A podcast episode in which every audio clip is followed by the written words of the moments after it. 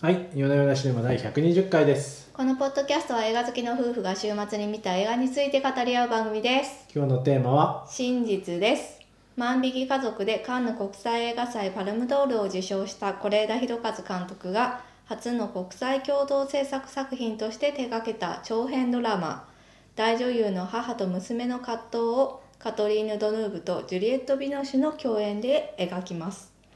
国民的大女優ファビエンヌが自伝本「真実」を出版海外で脚本家として活躍している娘のリュミエールは夫と娘を連れて出版祝いに駆けつけますがその自伝に嘘ばかり書かれていることに憤慨します自伝に綴られた嘘と綴られなかった真実が次第に母と娘の間に隠された愛憎をあらわにしていきというお話ですめっちゃ細かいツッコミしますけど、はいリュミエールじゃなくてリュミール、リュミールですね。間違えました、 うんまあ、リリュミールリュミールですュミエールはまあ映画的には、そうですあれですね、リュミエールリュミエール兄弟の兄弟そうで話すかねら始まりまして、まあ、トリ ビアはすいません、リュ置いミておいール。て、リュミールっていう名前一般的なんですかね。あまり聞かないはですね。そうですね。リュミールさんです、うんフランス人の名前難しい問題です、ね。そうですね。はい。はい、いやしかしですよ本当にうんフランス人の名前難しい問題というか、フランス語劇なわけですよこれ脚本 by 是枝さんすごいですよね、まあもちろんあの翻訳するんですけどね。いやまあもちろんはそうなんですけど、い。 はい。いやなんかそれでこういろいろインタビューとか読んだんですけど、うんやっぱりあの現地の人にいろいろ意見を聞いて変えたところがいくつかあるようですね。あもあう例えばあのフランスで6歳の娘が出てくるんですけど、はいはいまあ、は娘と最初は3人川の字で寝るっていう設定にしてたらしいんですい日よ。本人の発想ですねそうそうそう川の字それがなんか幸せ家族っていうふうに小枝さん思っていたみたいなんですけどあーフランス人はねフランス人からあのこの子は何かあの精神的トラウマとかがあって こうしないといけないのかって聞かれてフランスではまあ6歳の子供が両親と寝るってことは絶対ないっていう、まあ赤ちゃんからは別部屋ですよね基そ本うねそうそうらしいんですようね。んはい、特別なケアが必要な子じゃないとそうしないらしい んでそうかと思ってで変えたなみるほたどいなねいやところとかがあるそうようですね。いうそうでいう文化的な違いあとちょっと面白いなと思ったほうのほは別れたお父さんがやってくるじゃないですかはいはい普通にやってきますね。別れたお父さんがリーダーにやってくるみたいな。うんなんかそうそういうのこう日本じゃありえないんだけどかなだかり、ら向こうではいやそれはでもお父さんだから、うんあの娘に会いに来るっていうのは普通みたいな話をされて。ちょっと脚本書き換えたりあなるほどまず、まあ、ストーリーは是枝さん考えた上で、うんその違和感がないようにフランスという舞台に違和感がないようにいろいろこう手が入っているってことなんですね。うんうんそうかなりもう普通に見るとフランス映画みたいですよね。そうなんですよいやだからね見終わった後ねこれが是枝作品であるっていうことにねなかなか気づけないんじゃないかなって思いましたねかなりもうフランス映画みたいですうーんうーんまあそうですねあのさ絵の作り方もなんか色色味がフレンチっぽいんですよねなんかそうですね今回ね普通あの普通と言ってはあれかもしれないですけど結構そのやっぱりもともと本国で撮っててハリウッドに行きますとか、他の国で撮りますみたいなうんう監督さんって、んであのそれまで組んでいたスタッフさんを連れていくっていうことが多いんですよ。はいはいはいなはいんですけど是枝さんの場合本当にあその自分以外はほぼ海外のスタッフっていう形で新しいチームで取り組んでいるようでしてここれはなかなかすごいチャレンジングだったんだろうなっあていうふじゃあフうにランス人の,、うんあのカメラマンなんですね。うんそうですねはいへえ、確かにこう色味が違いますよねなんかもはや空気感とかで違うのかなと思ったんですけどうんやっぱなんかそういう人がやってそういう色になるん結です構ね。ね撮影監督が違うって大きいと思いますよねう。んそうですなんかよ割とね。やっぱ監督と通過みたいなところが、そう撮です影よ監ね督。とずっとこうタッグを組むっていうの多いですからね。もうちょっとこれ作品、うんもうちょい暗くてそうそう暗そくうて。色味がちょっともうちょい濃いオレンジっぽいというか、まあ、日本人の肌の色もあるのかもしれないんですけどオレンジっぽいかな。オレンジっぽうい？ーんいやオレンジっぽくはないかな青っもうぽいような感じがする。あのトーンが福山雅治のやつとか青っぽかったですねちょっとね、はいそうですねうん、まあ青っぽいかもしれないあそうですね青っぽいですね青っぽい中、肌の肌が出るみたいな肌の色が出るみたいな感じですけど今回ちょっと白っぽいですよねうん、やいや白っぽい何ですかそうこの表語彙力の語彙ね力のボキャブラリーがうんそうですねサイドとかの違いそうがあそりうますちょよっとねね薄薄い感じがうんうんうんしましたねああそうですねうん、薄いっていうか明度ですねそれ明るいですね画面が明るい明明るるいい明るいそう明るいですよねなんかなあれんかですねまあちゃんと色のボキャブラリーがあっていやいや全然 私もよく分かってないですけど、うんという感じでなんかこう画面も今までとだいぶ印象が違違いうますね感じでうんあとねやっぱ見てて思いましたけど私自身がやっぱ日本人じゃないですかはいはいはいはいだから日本のことってものすごく解像度が高いんですよ。ここのの人なんかこういう風に口ごもるんだわみたいなのとかちょっとしたことでちょっとした表情の変化とかちょっとしたその主人公が着ている服であったり置いてあるものであったりそういうメッセージがねそうそうみたいなもそうのねに対してそうねその言葉に含まれセリフに含まれていないメッセージみたいなのをものすごい読み取る力がそうね強いんですよ。で結構その是枝作品の特徴的なところとしてやっぱりそういうなんか解像度の高さっていうところがあるような気がしていてうーんなんかねそ細れかいところがにねうんうんそうそうこの辺なんか特にそのキキキリンさんと組んでいる系のホームドラマの方では、うんこうのん辺がなんかものすごいよく出てるなっていうふうにいつも感心しながら見ていてこの実家感みたいなうーんのがうん、そうですねその辺がねなんかやっぱ海外のドラマで海外のセリフだからあんまりこうピンとこなくて。うーんその辺をなんかやっぱりなんかこれまではちょっとしたそのシーンの中にちやっとこう毒というかちょっとはいはいはいはい刺さると小さなトゲみたいなものがほら含まれているようなところがあったと思うんですけどなんかねつるって気持ちよく見れちゃっへた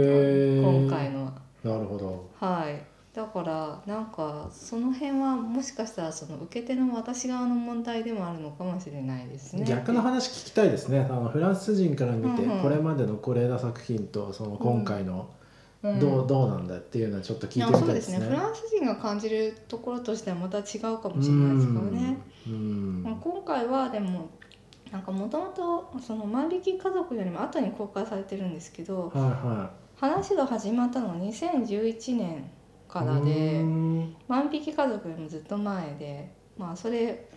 他にも「3度目の殺人」とか他の映画を撮っていたわけでなんか同時並行でいろいろ進めていたらしいんですよね。うでんこう監督とすしてごいはですね同時並行ですそのはいなんでまあ、ジュリエット・ビノシュが来日時にですね監督と一緒に何か作品をご一緒したいっていうふうにラブコールを送ってくれたそうであのジュリエットさんに言われるなんて最高ですすね。ごいっすよねジュリエット・ビノシュがご一緒したいだって最み高たでいすね。みたいな感じですよね。うん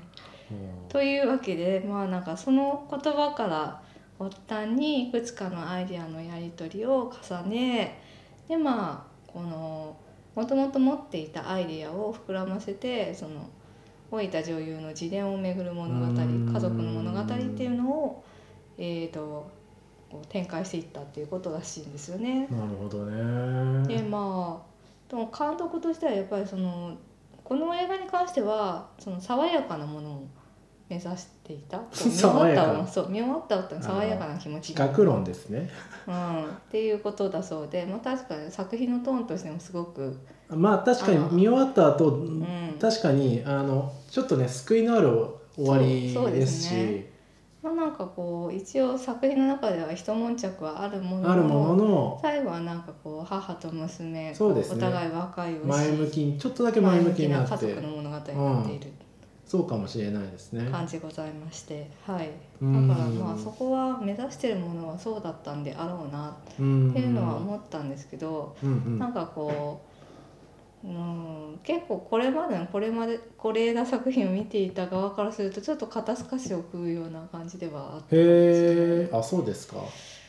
そそうじゃないですかどうですか、いやーなんかやっぱりあの家族のうんなんか葛藤、コンフリクトみたいなのっていうのはずっとあるテーマ確かなんかになそとれはずっとある思よいまして、ね僕的にはあの「海町ダイアリー」とかはいはいあれもまたさ大竹さんが大竹しのぶが大竹ねさんが面倒くさいお母さん役で出てきてとても良かっとてもとてもた大竹しのぶのあのお母さんうちの母親にすっごい似てて ね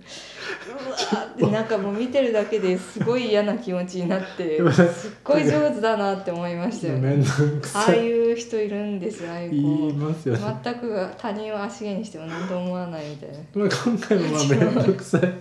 お母さんとの、まあねちょっとした確執がまあ最後ちょっと前向きな方向にちょっとなるみたいな感みじでたいな感じでねなんかそのすテ,、ごくはいテーマとしては一貫してるものを感じましたけどあね。そうですねだから、うんなんかこう作品群を見ていると、まあ、そうなのかもそういう家族のホームドラマ軽い感じのねちょっとうん小さな作品と、あと結構こ社会派うな社やつです会よ。そうですそうね社会問題あにの切り込む系のやつですよ。切り誰込むも知らないと系か。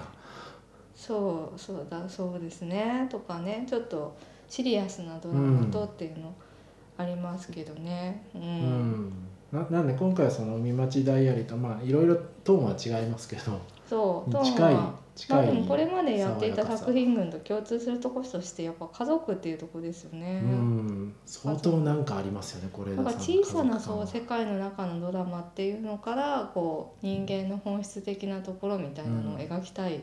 作家なんであろうなっていうのはいつも感じますよね。ちなみにちょっといいなと思ったのは、はいはいあの、ジュリエット・ヴィノス氏の旦那であるところの、はいはいはいイーサン・ホークさんのあのあのあの位置づけうん、実はちょっとアルコールの問題を抱えてそうだとか、うんうんうん、実そはう、その二流のテレビ作品のうん、なんか、俳優なんですあのね。絶妙な絶妙なうさんくささというか絶妙でもなんかいいやつじゃないですか子供と遊んであげたりして。そうそうそうだから彼はまあ成功者ではないけれども、幸せな家族のお父さんではまあでもとはいえアルコールの問そう題そはう、まあ抱えていおろいるろね弱いところがあるんですよねそうそうそうダメなところはありつつもみたいな、ですね。うん、もという感じでですうねなん。かあのあの脇役というかサイドキャラクター良かったなと思いますね、うんうんうんなんかそうですね。うんまあ、イーサン・ホークはですねえー、とまああれですよ恋人までのディスタンスとかのそれ見てないですねあれですよあの三部作のやつですいね。やビフォービビフフォーォさーシんビフォーシリーズですビフォーさよんはいねこの間チェット・ベイカーのやつにでチェット・ベイカーやってた人ですよねはいはいはいそうですそうです、ねあれビフォー三部作のやつのさあの最後のやつ一緒に見に行ったんじゃなかっビフたォーんでミしッたドナっイけト見ましたよビフォーミッドナイト見たんじゃないですか見ました見まあしたそうそう、はいはいイーサン・ホークですねはい、うん、あれなんか今変な感じになっちゃった今のは消しましょうかなんか違う映画で言いま言いませんでした恋人たちのディスタンス恋人までのディスタンスっていうのがその三部作の一番最初のやつですよへえあそうなんですねビフォービフォーサンライズはいはいはいはい。あ、それのサブタイトルなんですね。そうそうですねあー。なるほど。。あでも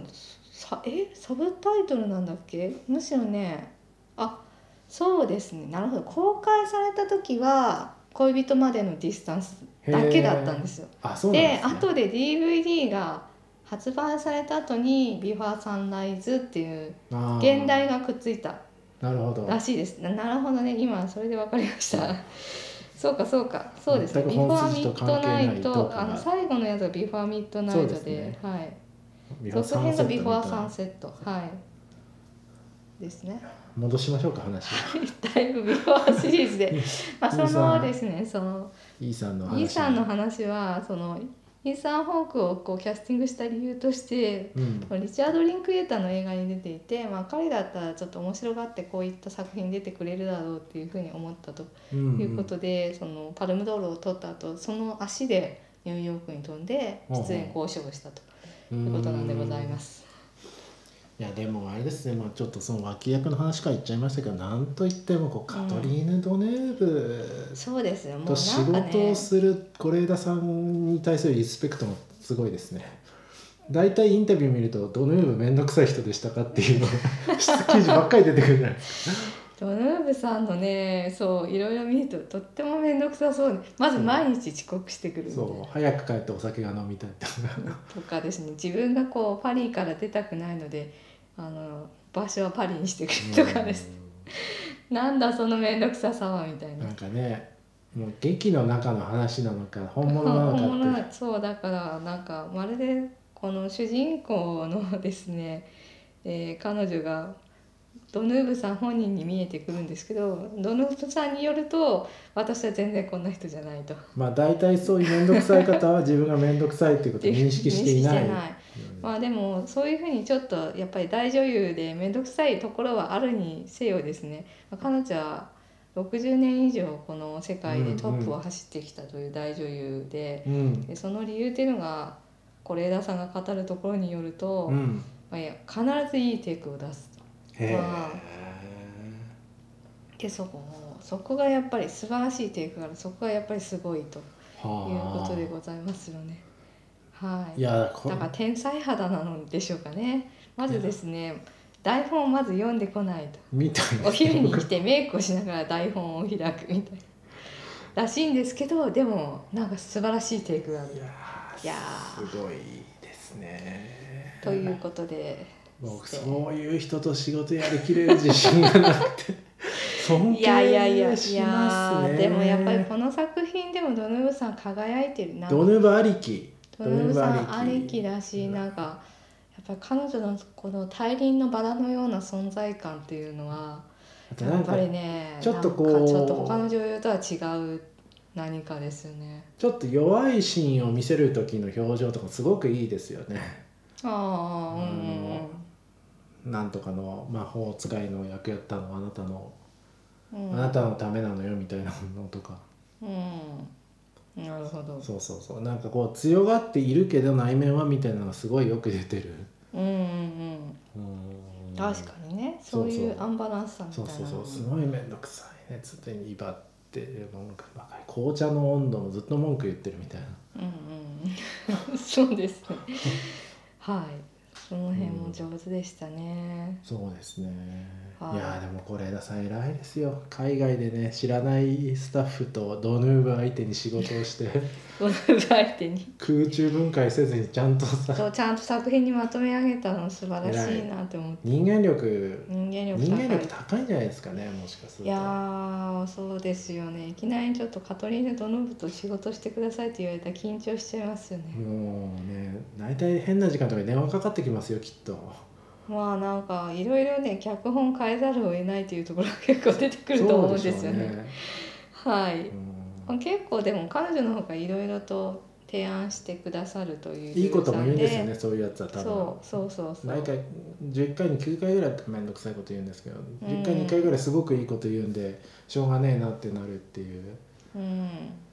とかこうセリフを途中で変えるとかっていうのもまあ彼女が提案されたりとうかんしていたそうなんでございますね。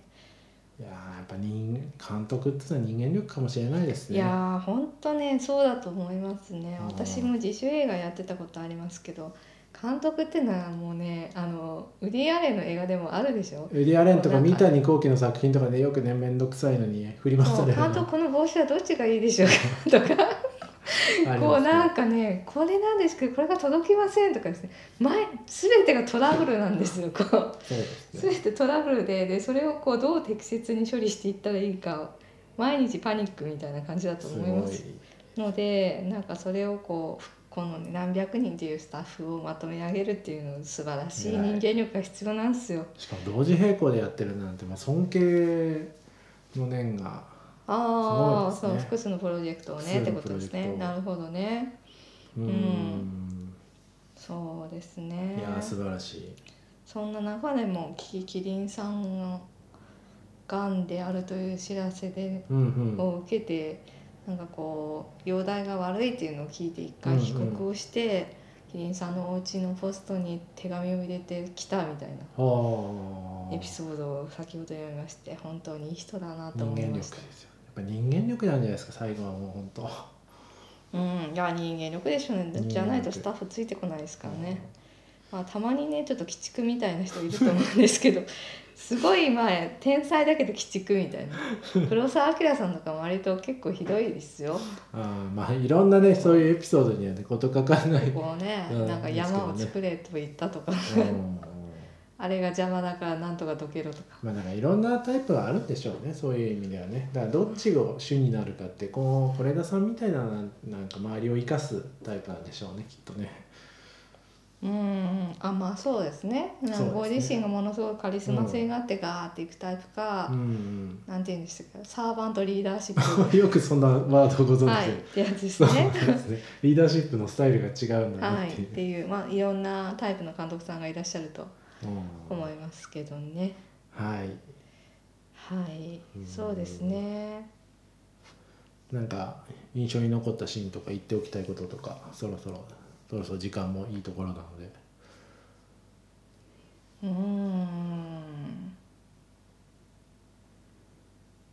うんまあ、ヒョウ柄、 ヒョウあ柄、ヒョウ柄でも良かったヒですよョウ柄が似合う僕もねなっていう。僕もね印象に残ったシーンとしてあなんか犬を連れて中華料理屋に行く歩くシーンそがうあるじゃないそうですかそう、私もあれいいなっヒて思ョいウます。柄をヒョウ柄を着て犬の散歩に行って、でヒ一人ョウ柄をで着て中華料理屋そうそう行って。でこう自分と同年代くらいのおばあさんがね家族に囲まれてるんですよ。そうですねでうんなんか、まあ、中国人だから何言ってんだかわかんないけど、もうなんかお高く泊まっててそううん中華料理食べてんだけど内心はちょっと寂しいと孤思っ独なんてでるすよっていねう、そうそうところとかね、すうんあごのくいい一連のその歩く時のなんていうかこう王が歩くみたいなある女王が歩くみたいなところからの中華料理屋のっていうのがなすごい印象的ですよなんかね。うん、本人もでもこうなんかもっと家族とうまくやりたいんだけどそこができないっていそうう不そう器用さっていうのをちょっと表現していてそいいなって思いましたしう、ね、うんそうですねそうですね。うんそうだなすごい印象に残ったシーンって言われるとうんでも僕なそこんかそこクラでイしマたねックスシーンしかあんまないかもしれないですねうんあとはまあ車の中でこうなんか「弱虫」って言われてみたいなところとかすごく良かったですけどね。オズの魔法使いの話ですか？オズの魔法使いの話ではなくて。あではなくてではなくああそっかそっかあのライオンの話もありましたね、うんはい。うん、ではなくて、うん、あの一回そのマノンっていうその若手女優と共演をするっていうのあででなんかこうクレープ屋さんに行きたいだの行って車に閉じこもっちゃうっていうところがあって、あ、うんうんうんうん。そこのなんかすごく可愛らしかったですね。うん、そうですね。そう。そうですねもろさみだかたいなのが出てますよらなねん。かうんそのすごい傲慢な人間なんだけど結構チャーミングみたいなまあ、二そう面ですね性をちゃん。と二面性ねちょっと未成熟なところが未成熟なはい。あるという。ところもありましたが、はい、さすがドヌーブさんというさすがドヌーブさんとやはりそれと仕事ができる是枝さんがに、まあ、リスペクトが止まらないというまあ、ジュリエット・ヴィノシュさんもとても良かったですやっうぱんりね、うん彼女はなんか哲学者みたいな感じだなって思いましたねまあ、すごい知的な感じに出ますねな印象がありますね。うんありますしこう是枝さんとも結構こう何度も対話をしてあーでこう深く考えるタイプの女優さんだっていうこあとらしいですね。ーそうなんですね。そううんこの役にとって、えー本当に欲しいものは何なのかとかはあ彼女いやでもなんか、あの昔その汚れたちとかで出た時はもうなんていうかこうその若さの儚さの魅力だけでいくのかなと思ったら全然違いましたね。うんああなるほどねうん、うん賢そうですよ賢ねそう賢そうだ。国今国際派としてねうんいろんな映画に出てらっしゃいますのではい。じゃあそんなところですかね。だいたい言えましたか？そうですねまあドヌーブ取るのすごいってドヌーブ取るのすごいにつきますつきます。 はいはいはいそうですね。まあでもなんかあれですねゴレナさんはなんかどっかのインタビューに書いていましたけど今後もこういう海外プロジェクトやってみたいって言っいてるやなのんでかそれは素晴らしいですよね。結構是枝さんは日本映画を批判してること多いですかね。うん日本映画をっていうか日本映画の制作環境ですかね。ですかね、うん、もっだとから結構国際的にあの取れる機会っていうのがちゃんとうん出てくるとね、さらに飛躍していくんじゃないですかね。これ以上に面倒くさそうな人とねやってほしいですよ ねそうですね。でもあまあパルムドールというねこのはい五行が指してるここでねあーなんかなんとかなっちゃうんですかねうんどんどんね活躍の場を広げてほしいなというふうに思っております。はいじゃあ今週はこんなところにしましょうかはい、ありがとうございました。ありがとうございました